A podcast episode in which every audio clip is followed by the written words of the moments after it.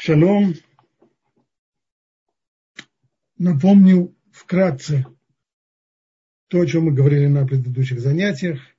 Занятия были посвящены запрету Торы на ребит, запрет на то, чтобы давать суды под процент и получать суды под процент. Говорили мы на прошлом занятии и о том, какую проблему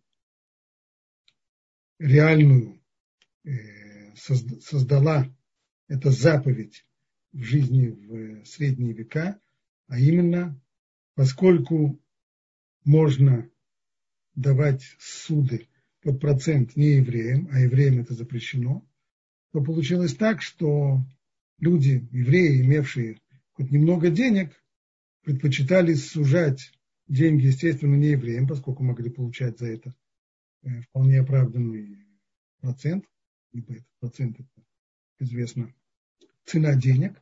А евреям это бескорыстная помощь, конечно, но это когда была возможность на такую бескорыстную помощь. А для людей, которые считали каждую копейку, для них это было очень часто совершенно не, невыносимой роскошью. И поэтому еврейские э, ремесленники, и другие люди, занимающиеся малым и средним бизнесом, испытывали невероятный кредитный голод. Для того, чтобы эту проблему решить, было э, сформулировано вот это разрешение, которое называется Гетер ИСКА, разрешение, э, которое можно перевести как разрешение на совместное, э, на совместное предпринимательство – суть которого сводится к тому, чтобы перевести суду из формата запрещенного суды под процент в инвестицию в бизнес, которая приносит доходы, вещь, которая разрешена. Так, что должно, должно содержать вот это вот соглашение, которое называется ЭТРСК? Три центральных элемента. Первое. Должно быть обязательство работающего партнера. Напомним, что есть две стороны в этой сделке. Одного мы называем финансовый партнер, это тот, кто дает деньги, а второй работающий партнер, тот, кто получает деньги и использует их для получения прибыли. Так вот, в договоре ЭТРСК должно быть обязательно обязательство работающего партнера вкладывать полученные средства в бизнес, в какие-нибудь дела, в сделки. Причем половина полученных им денег представляет собой суду. И, а суда это означает, что вне зависимости от того, какие будут результаты его бизнеса, он обязан целиком вернуть эту сумму, то есть половину полученной им суммы от финансового партнера, половина как суда нужно будет ее вернуть, вместе с прибылью от этой суммы. А вот вторая половина – это уже инвестиция. То есть она не становится собственностью работающего партнера, она остается имуществом финансового партнера и, соответственно, доходы или, наоборот, убытки, они принадлежат финансовому партнеру, вкладчику, инвестору. Это первый пункт. Второй пункт. Обязательно должно быть оговорено, какую плату получит работающий партнер за то, что он пускает в оборот не только те деньги, которые он получил как суду, и на которых он сам зарабатывает, но он же пускает в оборот и вторую часть полученной суммы, а именно то, что принадлежит финансовому партнеру. И он трудится для того, чтобы и эта половина суммы тоже приносила, приносила доходы. Если он не будет получать никакой зарплаты за эту свою работу, то получится, что он трудится над этой половинной суммы, над тем, что принадлежит его партнеру и приносит ему доходы, а он трудится бесплатно. И это будет, казалось бы, его благодарность и его услуга в обмен на то, что он получил суду. Половина суммы, полученной им, это суда. И получается, что он платит за полученную суду своей работой. А это уже запрещено как ребит. Поэтому должно быть оговорено, что он получает определенную какую-то плату. Вот у нас в примере, который мы разбирали, конкретный пример это РСК, вот здесь говорится, работающий партнер говорит, что я получу плату в размере 500 рублей, то есть 1,1% полученной суммы им за свою работу. Мы видим, что эта сумма заработной платы может быть самая минимальная, но все-таки она должна быть, если ее не будет, то перед нами очень проблематично. И, наконец, третий элемент обязательный для ИТРСК. Должна быть упомянута плата, то есть обычно это проценты, которые устанавливаются для того, чтобы освободить работающего партнера от клятвы относительно размеров прибыли его или убытка. То есть это размер отступных. Иными словами, или как это здесь написано, вот, между нами также существует договоренность о том, что любые непредвиденные убытки я обязан подтвердить двумя надежными кошерными свидетелями. И что размеры прибыли я обязуюсь подкрепить клятвой. Поскольку клясться я не собираюсь, но у меня есть возможность отказаться от этих обязательств. Если я верну всю полученную сумму, плюс 20% от 50 тысяч рублей. То есть та половина суммы я получил всего 100 тысяч рублей, а из этих, а эти там, миллион рублей, 500 тысяч рублей, это уже та самая половина, и от нее, за нее я плачу вот эти вот самые проценты, 20 процентов. В данном случае это не процент по суде, а это отступные. Это те деньги, которые я плачу для того, чтобы э, не быть обязанным клясться по поводу размеров прибыли, которые я получил. Нужно сказать, что при заключении этого договора обе стороны должны понимать суть вот этого разрешения, суть того договора, который они заключают. Если они не понимают, просто говорят, а мы сейчас делаем это на основе ЭТРСК, то, согласно некоторым мнениям, их, этот договор недействителен. Стороны должны понимать, как он работает. Обязательно. Есть мнение, что он диават постфактум срабатывает, но, по крайней мере, поскольку есть и другое мнение, то нужно постараться хорошо это понять. Именно поэтому я так подробно объясняю сейчас на этих уроках, как работает вот это вот разрешение ТРСК, ибо его нужно понимать. Эм, в общем и целом можно заключить этот договор и устно. То есть, если я хочу дать какие-то деньги человеку, который просит деньги на его бизнес, то я могу с ним договориться, смотри, я даю тебе эти деньги на условиях ТРСК. Согласны? Согласны. В общем-то, между нами уже, если мы знаем, как работает ТРСК, это соглашение уже озвучено. Но все-таки лучше это делать не устно, а письменно. Кстати, некоторые люди не пишут такой вот подробный, э, подробную формулировку ТРСК, они пишут договор между ними по поводу того, какие между ними финансовые отношения, и прибавляют к нему еще внизу одну фразу. Эта сделка совершается на условиях, оговоренных в книге Хохмат Адам, глава 143. Там все написано. То есть вместо того, чтобы переписывать все то, вот все то подробно, что написано здесь, вот в этой формулировке, вместо этого ограничиться одной фразой, что вот сделка, которую мы заключили, она совершается на условиях, которые оговорены в книге Ухмат Адам, глава 143. В общем, это пойдет. Хотя не все авторитеты соглашаются с такой практикой и говорят, что это очень уж минимум минимором, и поэтому лучше, конечно, написать это РСК полностью, так как она приводится здесь.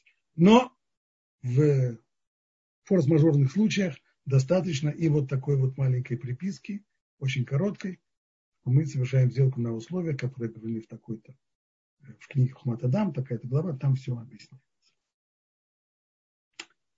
Значит, если ЭТРСК составлен правильно, и человек, который получает эти деньги, вкладывает их в бизнес, то все замечательно, нет никакой причины отказываться от подобной, от подобной практики, поскольку все здесь э, проходит гладко, ибо договор ТРСК, который был заключен, он переводит суду в совершенно другой формат, формат инвестиции, которые приносят доходы, и финансовый партнер, который вкладывает эти деньги, он, естественно, становится, ему принадлежит часть уже этого бизнеса, и он получает часть доходов. Все это не нарушая запрет.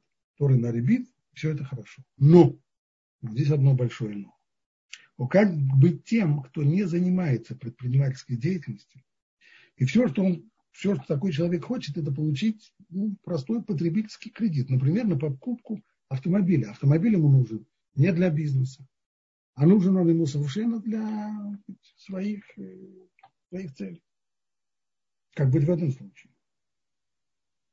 Или, например, студент, который хочет одолжить деньги для того, чтобы оплатить путешествие на каникулы. Но никакого бизнеса нет, он студент. Может ли он воспользоваться разрешением ТРСК? И согласно мнению многих авторитетов, ответ нет. Нет никакого основания для подобного рода суды, ибо все это разрешение ТРСК, весь его смысл – это перевод суды в формат инвестиций в бизнес.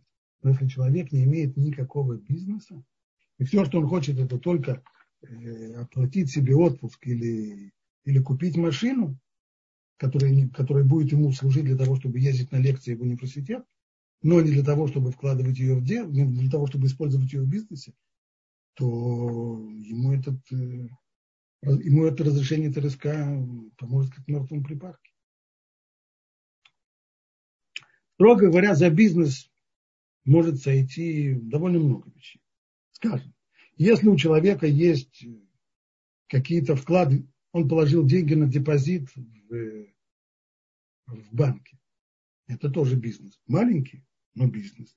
Если у него есть сберегательная программа в банке, которая тоже приносит какие-то доходы, это тоже бизнес. Если он э, вложил деньги в э, какие-то акции, облигации, фонды доверия, конечно же, это бизнес.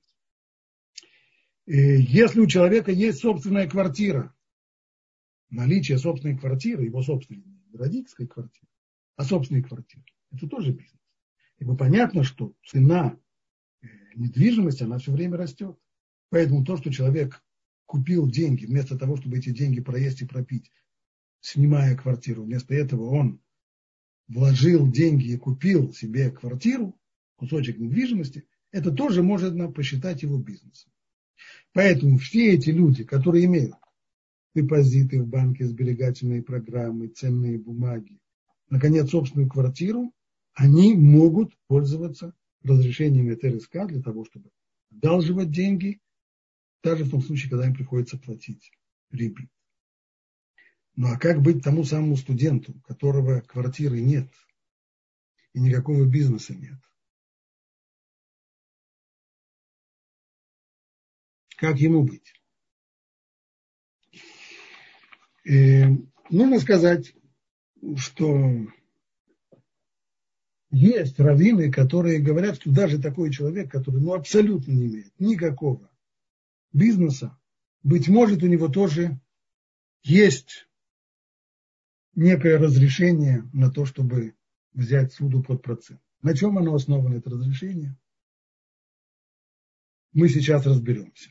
Для того, чтобы разобраться в этом вопросе, нужно войти очень серьезно вопрос о современных банках. Наша, наша жизнь на сегодняшний день без работы с банками, она совершенно немыслима. Мы все постоянно пользуемся банковскими услугами и для перечисления каких-то платежей, и для получения суд, и для сбережений, и получения заработной платы. Все на сегодняшний день, почти все денежные потоки идут через банки, и оборот наличных денег сокращается от года к году.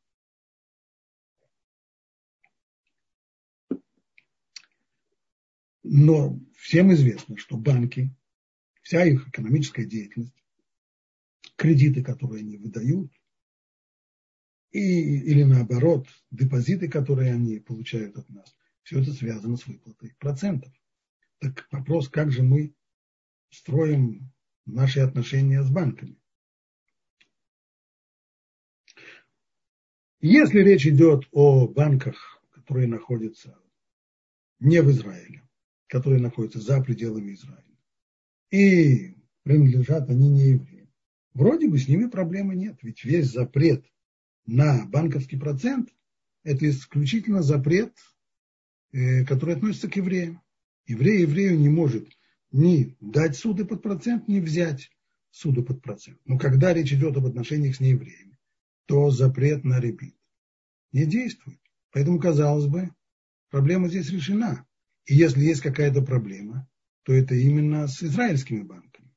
Но с другой стороны, в израильских банках, как мы говорили на предыдущих уроках, израильские банки имеют ТРСК общий. Не то, что они подписывают каждый раз ТРСК с каждым человеком, который берет у них суду, но есть общее и во многих банках, как это требовал в свое время Абельяшев, в, некоторых банках ТРСК включена в, в устав банка. Так что вроде бы, вроде бы проблемы не должно быть. Что это значит? Что в израильском банке, в котором есть ТРСК, мы можем э, вкладывать деньги, мы можем вкладывать деньги на депозит, мы можем открывать сберегательные программы, мы можем брать суды на ипотечную суду, на покупку квартиры, и по покупке квартиры это, безусловно, бизнес. Но вот как быть э, с таким понятием, как овердрафт, а именно перерасход средств на нашем счету? То, что называется уходить в минус. Ведь этот минус, он возникает в результате просто наших расходов, обычных расходов не на бизнес люди, которые бизнеса не имеют, люди, которые живут, э, называется, на зарплату. Если они еще живут на одну зарплату, то очень часто у них бывает перерасход, Банк записывает им минус и берет за это проценты, и совсем немалые проценты. То есть, по сути дела, банк в таком случае сужает своего клиента, дает ему деньги в суду и берет за это большие проценты за перерасход. Если это на бизнес, нет проблемы, суды на бизнес можно получать. Но если это не связано, если это в результате наших покупок, обычных, э, которые идут на наше хозяйство, то здесь мы сталкиваемся с серьезной проблемой. Многие раввины считают, что человек должен сделать все, чтобы не, не уходить в минус и бороться с овердрафтом всеми возможными способами. Вместе с тем есть ряд раввинов, которые это разрешают. На чем они основаны? Дело в том, что все современные банки – это уже не частные банки. Не осталось практически частных банков. Все банки сегодня – это акционерные общества с ограниченной ответственностью. А это коренным образом меняет вообще всю ситуацию. Что такое общество с ограниченной ответственностью? Раньше акционерное общество, что это означало? Люди скажем, открывали какой-то бизнес, продавали на бирже акции этого бизнеса. Другие частные люди, частные лица покупали эти акции. Они становились таким образом хоть немного компаньонами этой фирмы. Но в дальнейшем выяснилось, что управлять такими акционерными обществами становится просто невозможно, потому что для того, чтобы принять какое-то решение, нужно каждый раз собирать общее собрание акционеров и принимать там решение путем голосования, что вещь совершенно нереальная в управлении бизнесом. Во-вторых, дополнительные сложности. Что если машина, принадлежащая акционерному обществу, помяла крыло моей машины? Против кого я должен подавать иск? Против каждого из акционеров? Это же полнейший нонсенс. И вот тогда юристы выработали вот это вот новый, новый устав, устав общества с ограниченной ответственностью. А что это означает? Это означает, что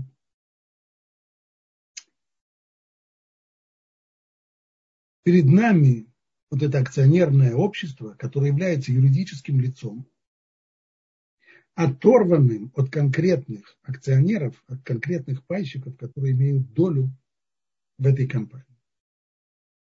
Поэтому если машина, принадлежащая этому акционерному обществу с ограниченной ответственностью, помяла крыло моей машины, то я не буду подавать иск против акционеров. Они освобождены от такой ответственности.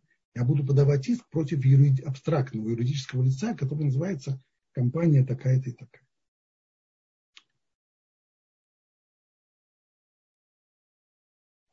В соответствии с законодательством современным, я вам вот посмотрите, в качестве примера Гражданский кодекс Российской Федерации по поводу общества с ограниченной ответственностью. Пишет, сказано там так. Обществом с ограниченной ответственностью признается хозяйственное общество, уставный капитал которого разделен на доли. Так? То есть акционеры, которые, пайщики, которые купили определенные пакеты акций этого общества, они, каждый из них имеет долю участники общества с ограниченной ответственностью не отвечают по его обязательствам и несут риск убытков, связанных с деятельностью общества в пределах стоимости, принадлежащей им долей. Иными словами, являются ли пайщики, держатели акций этой компании, являются ли они хозяевами этой компании? Строго говоря, нет. Хозяин – это юридическое лицо они, будучи держателями акций, имеют только право на получение доходов в соответствии с их долей, но не больше того. Управляется такое, такое общество путем назначения совета директоров. Назначаются они на общем собрании, в котором люди, которые обладают серьезными пакетами акций, и у них серьезная доля, они могут по голосованию, в результате голосования назначить желаемых им директоров, и этот совет директоров, он уже, управ, он уже управляет этим обществом. Но, в общем-то, реальных, реальных хозяев, людей здесь нет. А если так, говорят ряд авторитетов, то запрет на ребит, на подобные акционерные общества не распространяется. Ибо запрет ребит относится к кому? К людям. И, и даже не ко всем людям, а только к евреям. Но это уж, по крайней мере, эти евреи должны быть живыми людьми. Но перед нами здесь акционерное общество с ограниченной ответственностью – это юридическое лицо, это не человек. Это не то, что не еврей, это не человек вообще. На него на такое имущество, у которого нет хозяев, на него запрет ребит не распространяется. Если так, то какая проблема того, что в банке у меня образовался овердрафт? Да, я перерасходовал свои средства. Да, банк записал мне минус. Да, банк берет за это, сдирает с меня какие-то колоссальные проценты, типа 12-13% годовых. Ну и в чем проблема? Я же не плачу их какому-то еврею. Я плачу их юридическому лицу, который называется банк, дисконт, банк какой-то, банк какой-то. Разве я нарушаю при этом какой-то запрет? Так считает ряд авторитетов. Можно сказать, что это мнение спорно. Почему оно спорно? потому что если с точки зрения принятого сегодня законодательства, которое отражено в Гражданском кодексе, что, которое утверждает, что участники общества с ограниченной ответственностью не отвечают по его обязательствам, и таким образом, по сути дела, не являются хозяевами этого общества. Но в Аллахе такого понятия нет. То есть перед нами здесь утверждение о том, что появляется некоторый новый, новый вид собственности, новый вид собственности на имущество, который говорит, что я, в общем-то, не совсем собственник, или точнее, совсем не собственник, но я немножко собственник. Если вы спросите меня по поводу участия в доходах, то я да, собственник. Но если вы спросите меня о, о, об ответственности, то я не собственник. То я совсем не собственник. Я своими деньгами не отвечаю за, за то, что делает это это общество, это акционерное общество, это этот концерт. Это нет. Но в Аллахе такого нет. Либо, либо хозяин, либо не хозяин. С точки зрения Аллахи, точно так же, как нельзя быть слегка беременной, точно так же нельзя быть слегка хозяином. Либо ты хозяин, либо ты не хозяин, либо ты компаньон, либо ты не компаньон. Поэтому на первый взгляд, с точки зрения Аллахи, все это не, не, не актуально, ибо когда Аллаха смотрит на такое акционерное общество, кого оно видит перед собой? Не юридическое лицо абстрактное, оно видит перед собой компаньонов. Акционерное общество, у которого каждый из держателей акций является компаньоном, пусть самым мелким, пусть у одного всего-то акций на, на 100 долларов, но даже на свои 100 долларов он немножко-немножко компаньон. И тогда что получается? Что если среди держателей этого, акций этого банка есть хоть немного евреев, то тогда перед нами серьезная проблема. А уж тем более, когда контрольный пакет акций принадлежит евреям. Как это действительно происходит с банками в Израиле. Это акционерное общество с ограниченной ответственностью, да. Но если мы посмотрим, кто держатели акций, то выясняется, что основное большинство держателей акций евреи.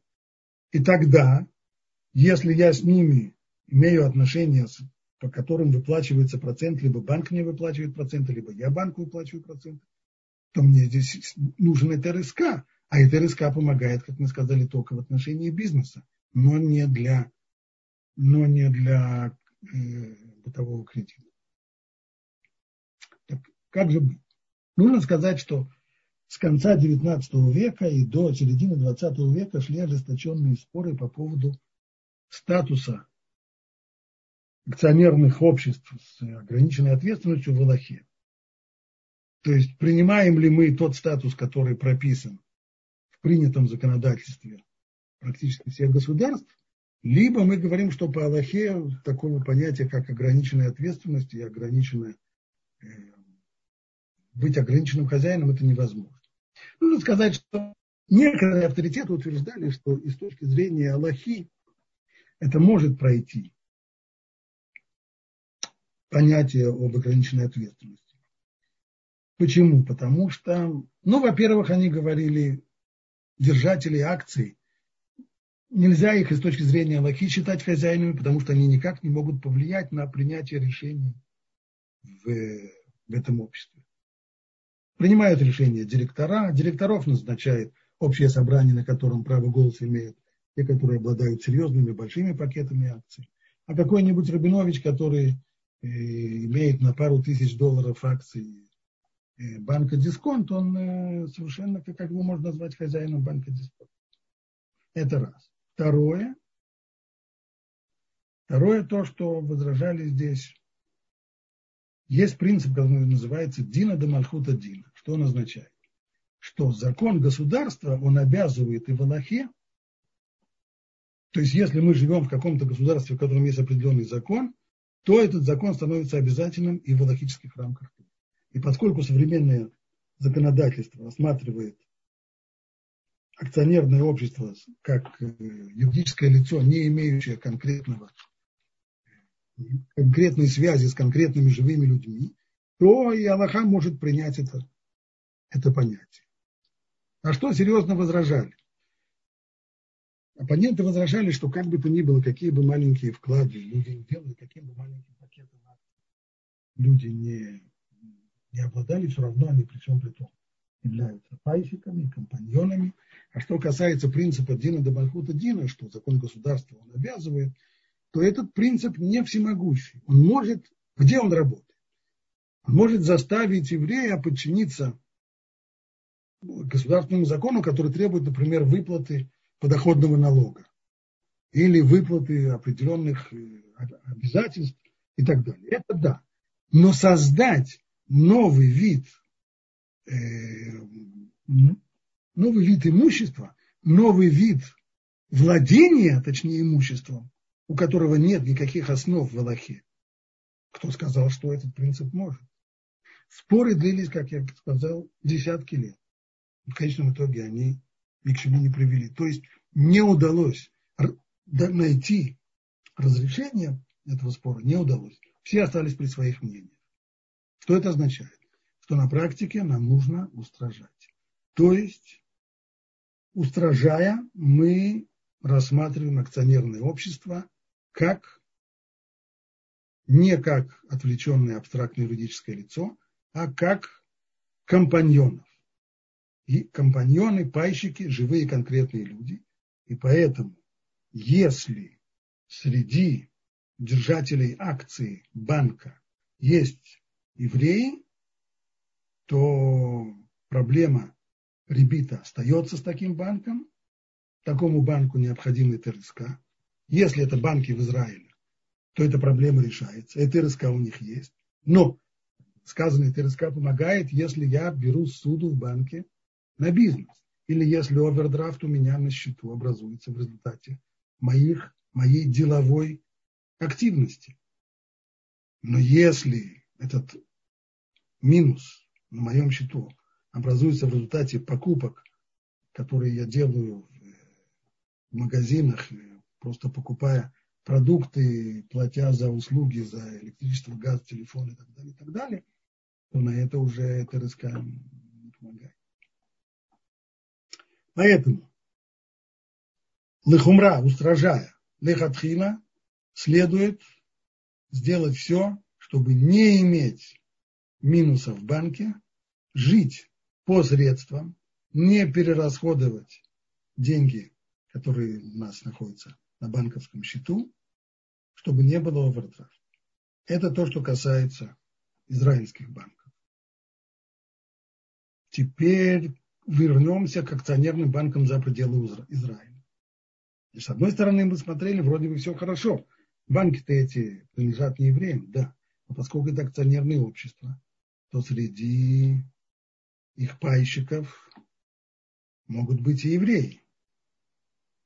Правда, поскольку их, скорее всего, ничтожное меньшинство, а основные держатели акций этих банков за границей не евреи, то, в принципе, понятно, что можно вести дела с такими банками, не особо опасаясь и не спрашивая, есть ли у них ТРСК. Нет. И с такими банками можно, можно вести дела. Но хотелось бы все-таки лучше понять. Можно вести. Ну хорошо, пусть этих евреев всего 2-3%. Вот есть у нас какой-нибудь банк, Чейз Манхэттен, JP Morgan или еще какой-нибудь там э, банк в России или в Украине. Большинство пайщиков не евреи. Но все-таки есть там 2-3% акционеров, которые евреи. И ведь мои отношения с банком. Если я выплачиваю банку проценты, я беру ипотечную суду, и по этой ипотечной суде я банку выплачиваю тысячи долларов процентов, то есть получается, что и какому-нибудь Рабиновичу, который держит всего лишь э, один процент акций этого банка, ему тоже припадает пару сотен или пару десятков долларов все-таки процентов, которые я выплачиваю. Так, э, так как же я выстраиваю с ним свои отношения? Ответ здесь вот такой.